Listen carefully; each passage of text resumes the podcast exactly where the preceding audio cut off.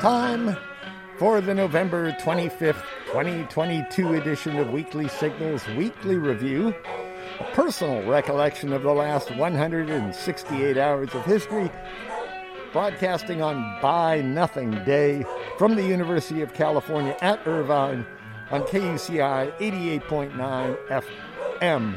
I'm Nathan Callahan. And I'm Mike Kaspar. And as always, because he's all dressed up with nowhere to go, Mahler, the fake news dog. Good morning, Mahler. Uh huh. I agree. I couldn't agree more.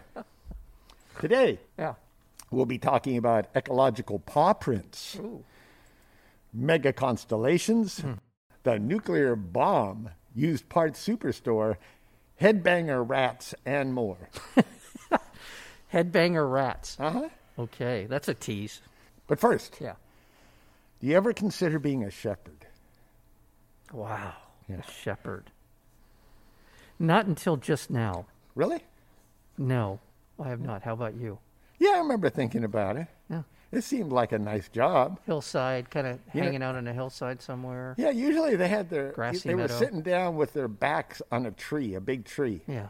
And they were looking out at a flock of sheep. Yeah, yeah. I figured that's what they did. They had a staff, but you know who uses a staff?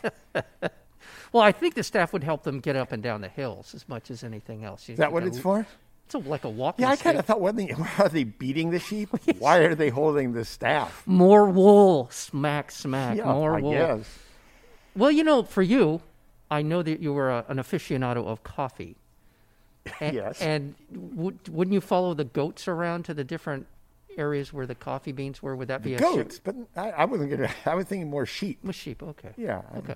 Well, I thought don't if you Would they? Uh, uh, do they In- have goat shepherds? no, in this fantasy that I'm creating, I'd Oh. like to think that there are goats that I could chase around as a shepherd, and would find coffee beans. You know, they would be your flock. the richest, goats. the have a richest kind of, yeah, coffee beans. Yeah, that's so. Huh. That's just me, Yeah, shepherd. Shepherd. You don't see that career path on LinkedIn too much anymore. do You you? really don't. Hmm. No. From the times of India, in northern China's Inner Mongolia region, dozens of sheep have been walking around in a circle for 12 straight days. You ought to see this thing. You can go online. Okay. I mean, just put sheep circle. Sheep circle. That'll do it. Okay. The behavior captured on surveillance video. I guess they're afraid that the sheep are going to be taking the merchandise. shows the large flock continuously marching clockwise. Now I'm trying to figure out myself. Is there a reason they're walking clockwise? Or, or did we set the, the motion of our clocks to coincide with sheep circles? Well, I want to know is it northern hemisphere or southern hemisphere because that Well, really would these have an are, impact uh, on in the northern hemisphere. direction of the circle. They're Okay. Mongolian Okay, region so of China, so yes. they'd be northern hemisphere. So that would be clockwise. Yeah, so they'd be flushing the toilet in the right way. Uh, anyway, this behavior, captured on surveillance video, shows the large flock continuously marching clockwise in a nearly perfect circle on a farm. I should hope so. You wouldn't want them in the middle of a city doing that for 12 straight days. You think the police would break it up? Sheep can also be seen watching from outside the sheep circle, while others stand motionless in the center.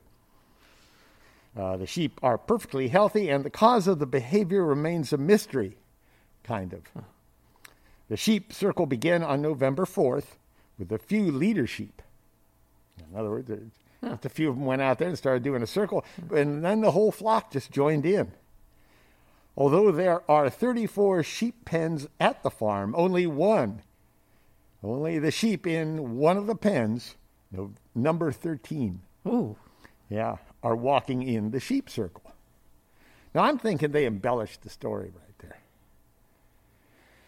It really wasn't 13, but if you're going to have sheep walking yeah. in a circle, in a weird way. Yeah. yeah, let's that's- count it off to sheep number 13. Yeah. Some veterinarians noted the sheep's behavior is probably caused by a bacterial disease caused listeriosis. Also known as circling disease.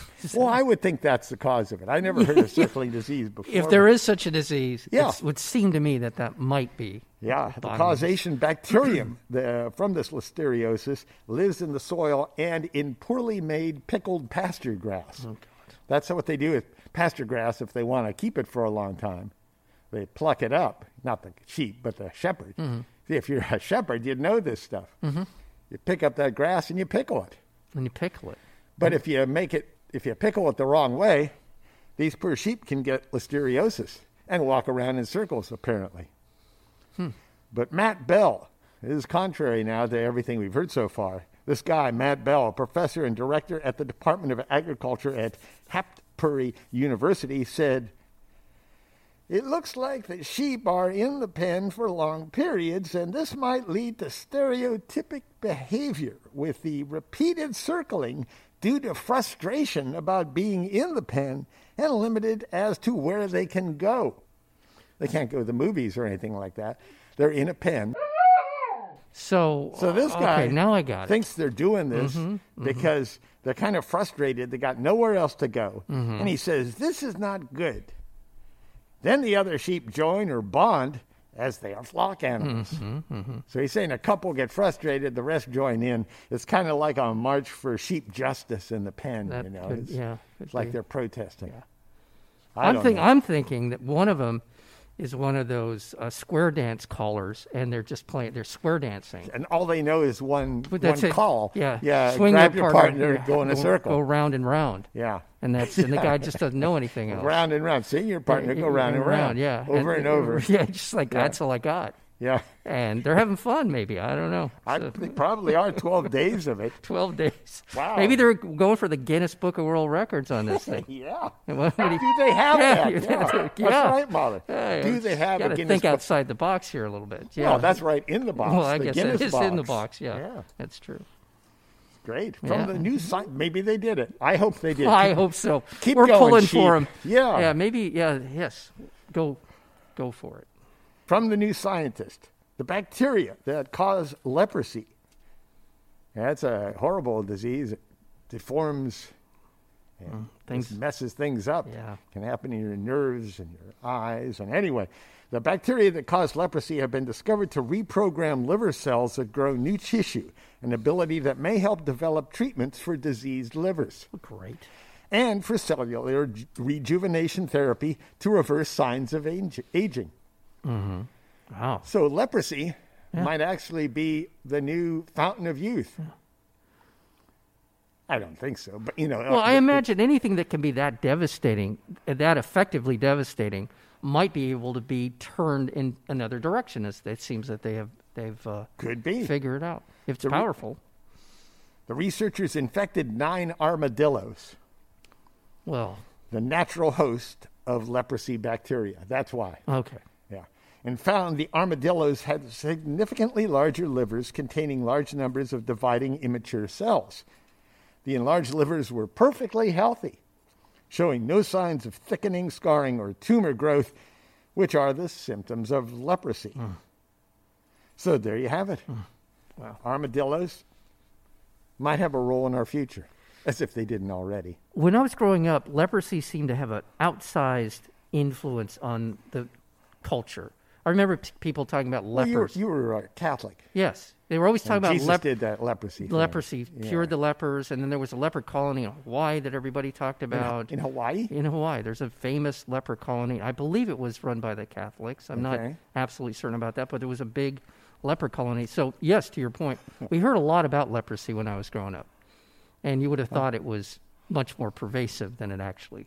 You know, and speaking of colonies, Yeah, the, you got your, your colonization going on. right. Then you got your leper colony, Yeah. and then you got your nudist colony. And go. that's it as far as colonies I can think of. Yeah. Let's see. Why would it be lepers and nudists? That's an excellent sociological question. No, it is. Mm-hmm. it just kind of befuddles me, you Yeah. know. Because the track I live in, in Irvine, Yeah. They call it the colony. Whoa. Yeah, and I've always thought, well, you know, it's not the best name. I could come up with a better one, but I'll take it. And then every once in a while, the kids in the neighborhood, they Hmm. put up a sign that says nudist above the colony.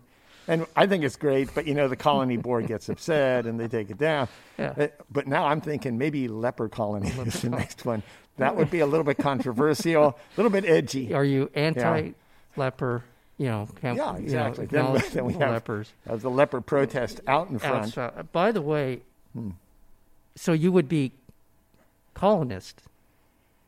We'd be leper colonists. Yeah. Yeah. Okay.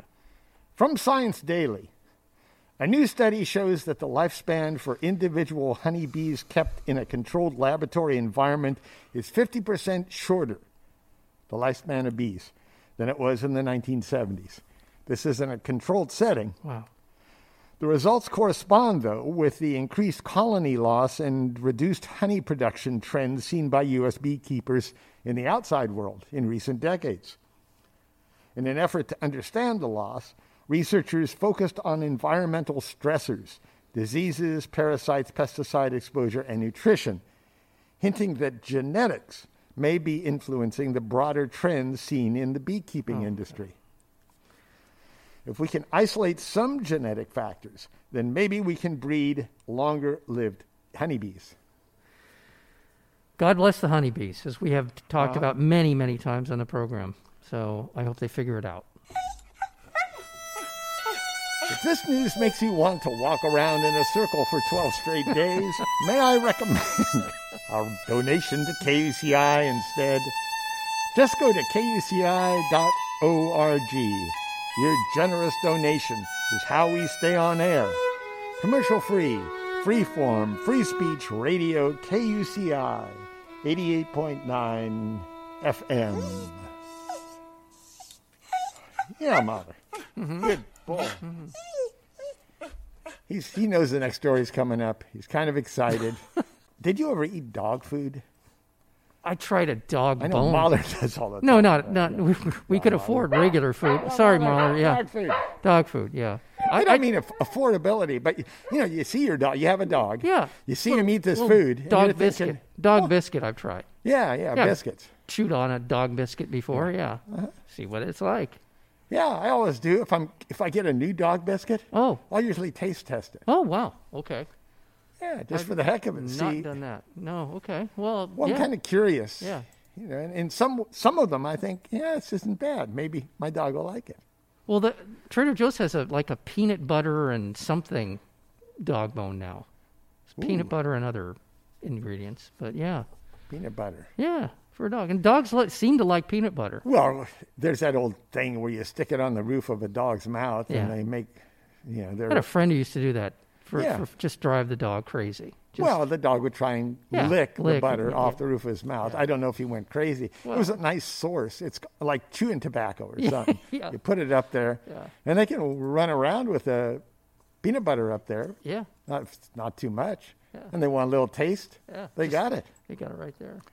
From Mother Jones, there are over 900 million dogs in the world.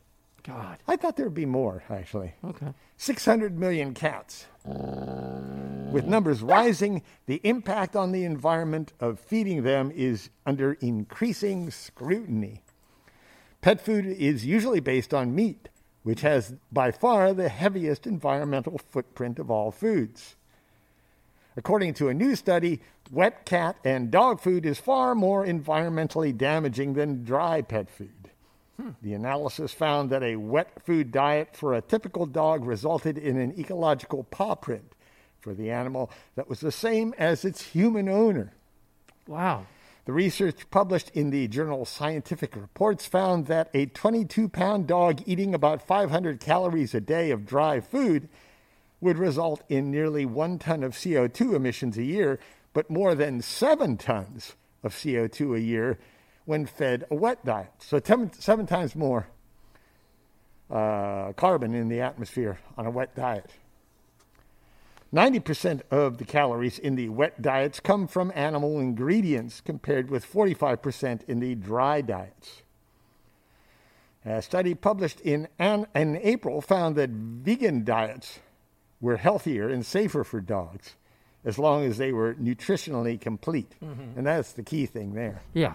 You don't want to go half cocked on a Yeah. vegan diet with your dog, and Yeah. next thing you know, Yeah, wheatgrass and raspberry stems or We something like like the that. yeah. wheatgrass. I find that find that little Mahler. Yeah, wheatgrass is good for Mahler.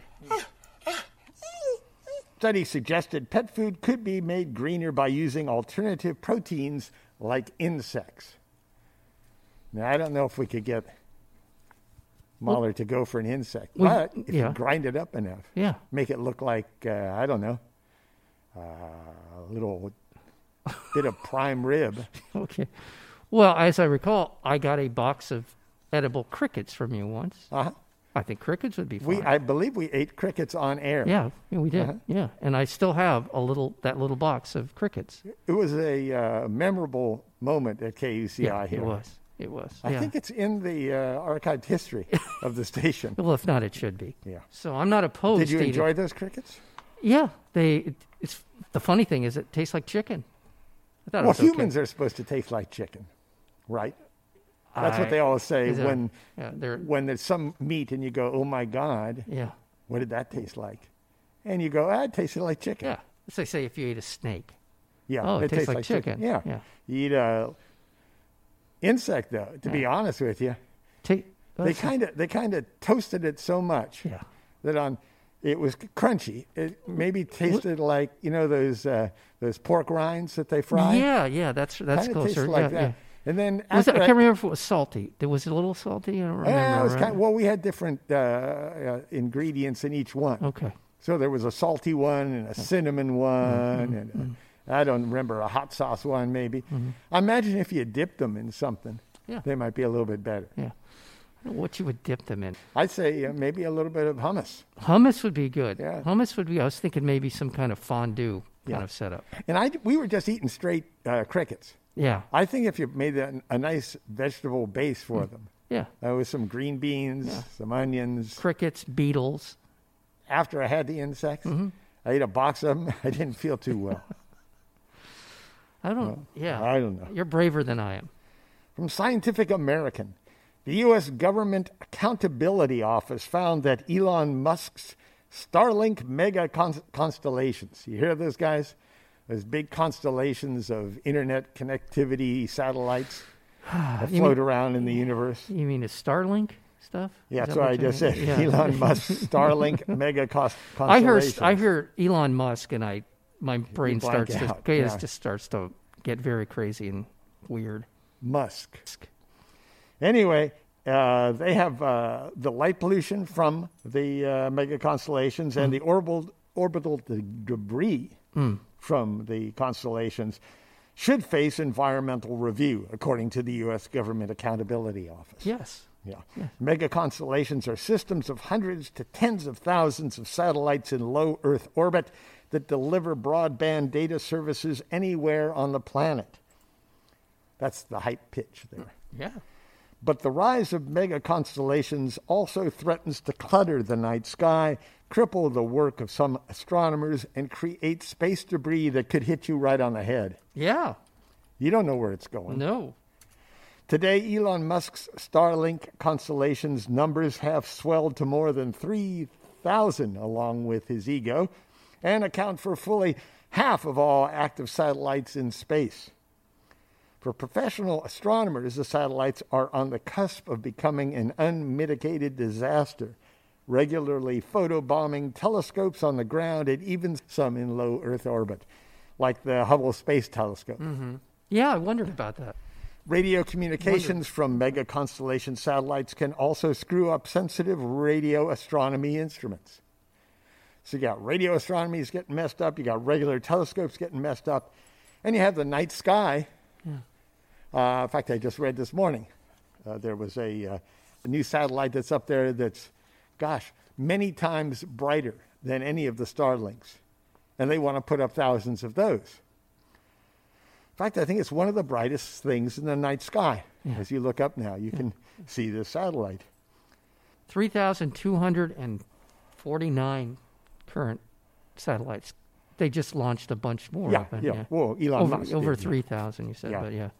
Yeah, Yeah, that's. you that's, wanted the exact figure there. I just went online to see, you know, how many. Yes, Yeah, I did one. more than three thousand. more than 3,000. It is. 3,249 is more than 3,000. but Yeah, there is the goal is much more than that. In the Oh yeah, many as much more. as we can take Yeah. to to deliver optimal internet satisfaction. Mm-hmm. also, in mega constellation news, the day after the Government Accountability Office's report's release, the FCC announced the creation of a new bureau for its space activities, which will help the agency handle the applications of 64,000 new satellites it is, pres- is, it is presently considering. 64,000 new satellites Yeah. they, are they're making uh, applications for. yeah. Some of them two or three times brighter than Starlink satellites, like I was saying, Wow.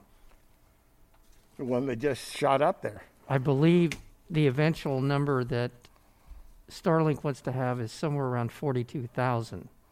And in more mega constellation news from the Washington Post, when SpaceX launched 49 Starlink's communication satellites into low orbit in February, the goal was to connect remote locations on Earth to the internet. Yeah, that was the idea. But a space storm, like you like to those space storms things, mm-hmm, mm-hmm. a space storm dashed those plans, causing 38 of Elon Musk's satellites to fail and costing the commercial space company millions. Now, scientists are calling for better space weather alerts to prevent similar commercial space disasters.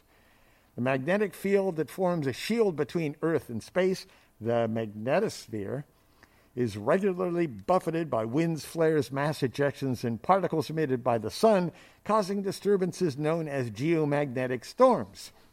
These storms are responsible for, for phenomena like the aurora borealis and northern lights. They can also wreak havoc on GPS systems, power transmissions, and satellite communications.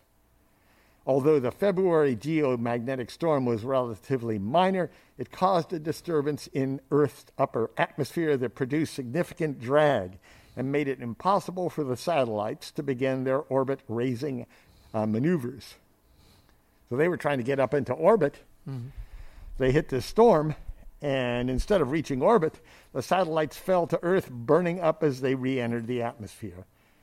38 of 49 satellites. The Space Weather Prediction Center does not produce specific warnings about satellite drag or variations in atmospheric density for commercial satellite launches. And the, now the mega constellation industry is calling for stronger forecasting and alert systems while highlighting gaps in space physics that could affect prediction accuracy and space traffic coordination in an increasingly crowded space environment. And part of this has to do with the fact that space is, excuse me, space has been generally unregulated. And so it's a Wild West show up there. If you can get a satellite up there, apparently you can make, you can do anything you want. And you can put as many up as you want, apparently. Now, will other companies sabotage uh, their competitors' satellites? There is a possibility. yeah, that's right. And it's just something we're unprepared for. Plus, we're talking about it from a from a debris standpoint here. Yeah. But pretty soon, the night sky, from what it sounds like, is just going to we're going to see more satellites than we are going to see stars. Hmm. we have we have unlimited capacity to make things more and more difficult for ourselves moving forward.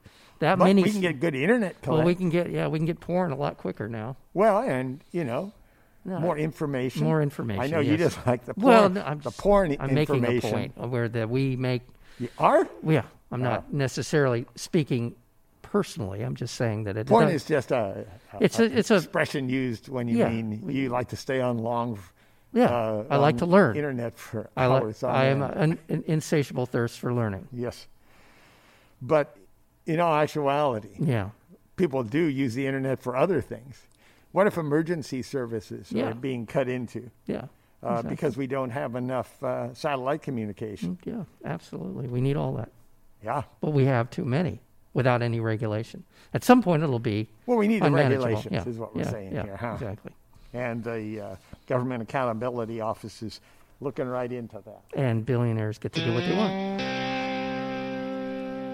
You're listening to KUCI 88.9 FM, Irvine, California. Visit us on the web at kuci.org, on Facebook at facebook.com slash KUCI 88.9, on our Tumblr blog at kuciradio.tumblr.com, and on Twitter and Instagram at KUCI FM. FM. From the New York Times, the Biden administration called for the retirement of the B 83 nuclear superweapon. That's what they did. Okay. But nuclear experts say its most destructive parts will live on indefinitely in one form or another. Tell me more. The B 83 is a hydrogen bomb that debuted in 1983 when Ronald Reagan was denouncing Russia as an evil empire. Mm-hmm. The U.S. government made 660 of the deadly weapons, the B 83 hydrogen bombs, that packed an explosive force roughly 80 times greater than the Hiroshima bomb. Its job was to obliterate hardened military sites and command bunkers, including Moscow's. How many still exist is a federal secret. We don't know how many of these bombs are around. Typically, though, nuclear arms retired from the U.S. arsenal are not destroyed. Instead, they are painstakingly disassembled and their parts, including their deadly plutonium cores, are kept in a maze of bunkers and warehouses across the United States. Any one of these facilities can act as a nuclear bomb used parts superstore uh, from which we can build the new weapons. Yeah, boy, I'll tell you, that's something you don't want to hear when you're in the Army. Corporal Callahan, you've been assigned to dismantling nuclear weapons. Get on it. I'm on it. Yeah, get Sounds in there. good to me. Got a screwdriver and a flashlight and a Two turntables and a microphone. two turntables and a microphone and Yeah. a can of Sterno, and you're good to go. I think I would have taken it on.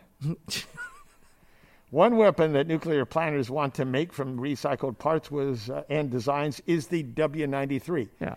The one, uh, it's a brand new one, the build as the first new warhead from the nation's nuclear arsenal since the Cold War.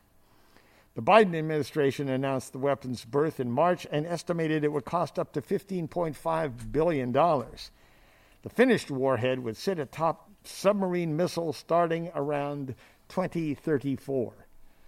We got a little ways to wait before they're uh, floating around in the oceans. You know, I don't suppose there's any way in the world to stop people from developing faster, more effective, more destructive weapons. There's just no way to stop that. Well, But we could have them use those weapons. That would slow them down a it bit. would slow everything down. Oh. But it is uh, just the fact of military strategy and human impulse to make everything bigger, better, faster, cheaper. Yeah. And in this case, that's not a good idea. Beyond the weapon debate, critics of atomic weapon recycling warn that the nuclear storage complex is a disaster Yeah. waiting to happen. Yep, yep. It has a long history of accidents, safety lapses, and security failures that could lead to a nuclear catastrophe. The plutonium cores of retired hydrogen bombs are of particular concern. The United States now has at least 20,000 plutonium cores, each roughly the size of a grapefruit, in storage. Yeah. They're kept at a sprawling plant in the Texas panhandle known as the Pantex. Torrential rains in 2010 and 2017 flooded a major plutonium storage area at the Pantex site. The Clinton, Bush, and Obama administrations all made plans with costs in the billions of dollars to get rid of excess plutonium stocks, but no strategy has so far succeeded. From AlabamaNews.com, Alabama called off the execution of Kenneth Eugene Smith after they couldn't access his veins for a lethal injection. The decision to call off the execution came after prison officials tried for an hour but could not complete the procedures to find access to Smith's veins to start an intravenous uh, line for the lethal injection. I wonder if he dehydrated himself. It's harder to get to your veins hmm. when you dehydrate. Mm-hmm. Where's a good phlebotomist when you need one? Yeah, really. I'm kidding. I'm glad he didn't find it. I had that once when I went in for surgery. They were trying to get my veins, mm-hmm. and they had about eight pokes in me. Oh, yeah. They were calling on all these different people. Mm-hmm. There was blood running down my arm.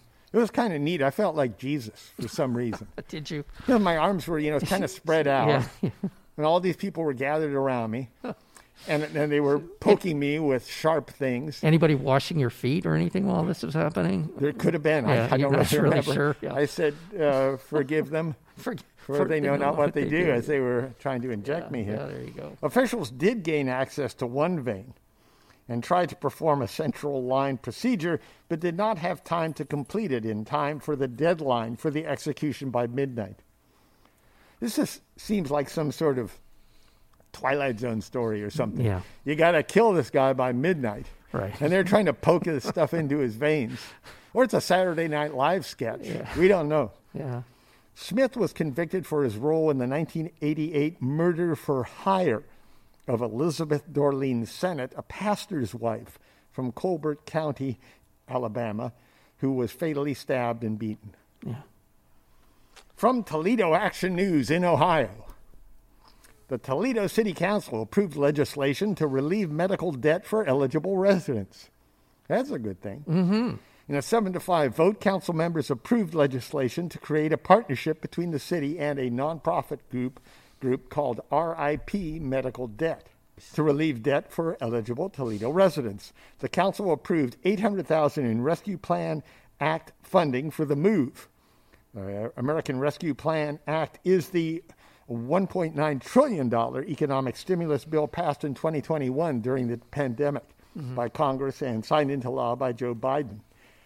RIP medical debt will eliminate 160 to 200 million dollars in medical debt for Toledo residents in Lucas and Lucas County residents. Councilwoman Michele Grim, who spearheaded the measure, said it could it would use less than 1% of the city's American Rescue Plan Act funds. Fantastic. Yeah, it is a great deal. RIP Medical Debt would work with hospitals to purchase debt in bundles at a discounted rate, eliminating medical debt for many people. It's a great way to go about this. It is. The longer debt goes unpaid, the cheaper it is for RIP medical debt to purchase. Yeah. Grim said that the, that could wipe out decades of debt. Fantastic. Yeah. Fantastic story. And from The Guardian, the company behind Moet and Chandon and Dom Perignon, you know, those fancy champagnes, mm-hmm. has said it is running out of stock of its best champagnes as the wealthy spend on luxury goods in a new roaring 20s age of decadence. Yeah. That's what we're living through right now, according to the Yeah. champagne makers. Yeah. Since 2008, when the world's economy nearly collapsed and U.S. taxpayers bailed us out, bailed out those major financial institutions, ever since then, big companies and billionaires have been using that leverage and that money to essentially enhance enrich themselves as well as enhance their political advantage over us as a result just what nathan alluded to we are in a new age of of greed and corruption by the way And fun. and fun if you yeah Speaking of fun, Yeah. do you like Bob Dylan? yeah i do I think he's kind of an ass, but well, that's just as me. But he, he writes decent lyrics and, and plays a uh, questionable guitar. From Variety magazine, okay unhappy Bob Dylan fans who spent $599 to buy the 900 personally hand signed copies of his new book, The Philosophy of Modern Song, are set to receive refunds after the publisher, Simon & Schuster, acknowledged last Saturday, Sunday afternoon that the personally hand signed signatures were actually machine signed. oh I wonder if Bob knew about this. Yeah, I don't care. as long as it looks like my signature, what's the difference? The books began arriving in purchasers' mailboxes last Friday, and buyers quickly began comparing notes, or more importantly, photographs. And coming to realize that the books had apparently been signed using AutoPen, which captures a real signature and reproduces it using a machine powered pen.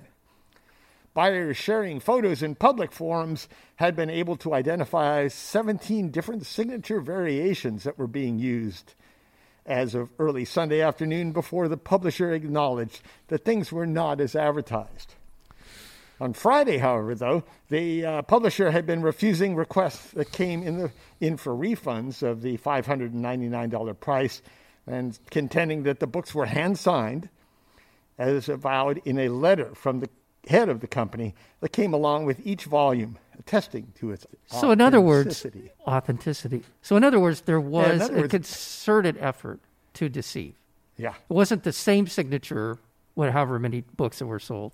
There were 17 versions of it, knowing full well that that well, might oh, that's be. just a figure. Seventeen, at least seventeen. yeah, at least okay, at least. But yeah. so, in other words, they were they knowingly were deceiving people. yeah. So they there's a big there's a big you know, maybe Bob Dylan doesn't know about this, but you know, I can easily imagine. You know, we're, we're going to sell it was in the contract it being somewhere Yeah. in this. is- I mean, you could say if there was just one signature on all the books, you'd say, well, you know, they tried to get away with this or whatever. But 17 versions is an attempt to deceive beyond. Well, and if they have this auto pen thing, Yeah. and if they put in, this is what the letter said. We certainly understand any concerns you may have. However, each individual copy of the limited signed edition of Bob Dylan's The Philosophy of Mo- Modern Song was personally signed by the author Yeah. and is accompanied by a letter of authenticity from the publisher of Simon and Schuster. yeah, So the publisher lied. he lied. And this came after they were already contesting it. Big lawsuit. Well, it's uh, I don't know what they can claim if they all get their refunds.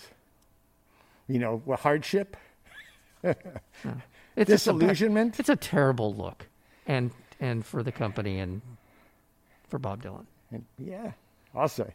From the University of Tokyo, scientists discovered that rats are headbangers. I want to get to this story. Yeah, That's for sure. Yeah. Accurately moving to a musical beat was thought to be a skill innately unique to humans. However, new research shows that rats also have this ability. The optimal tempo not for nodding along was found to be within 120 to 140 beats per minute, to which humans also exhibit the clearest beat synchronization.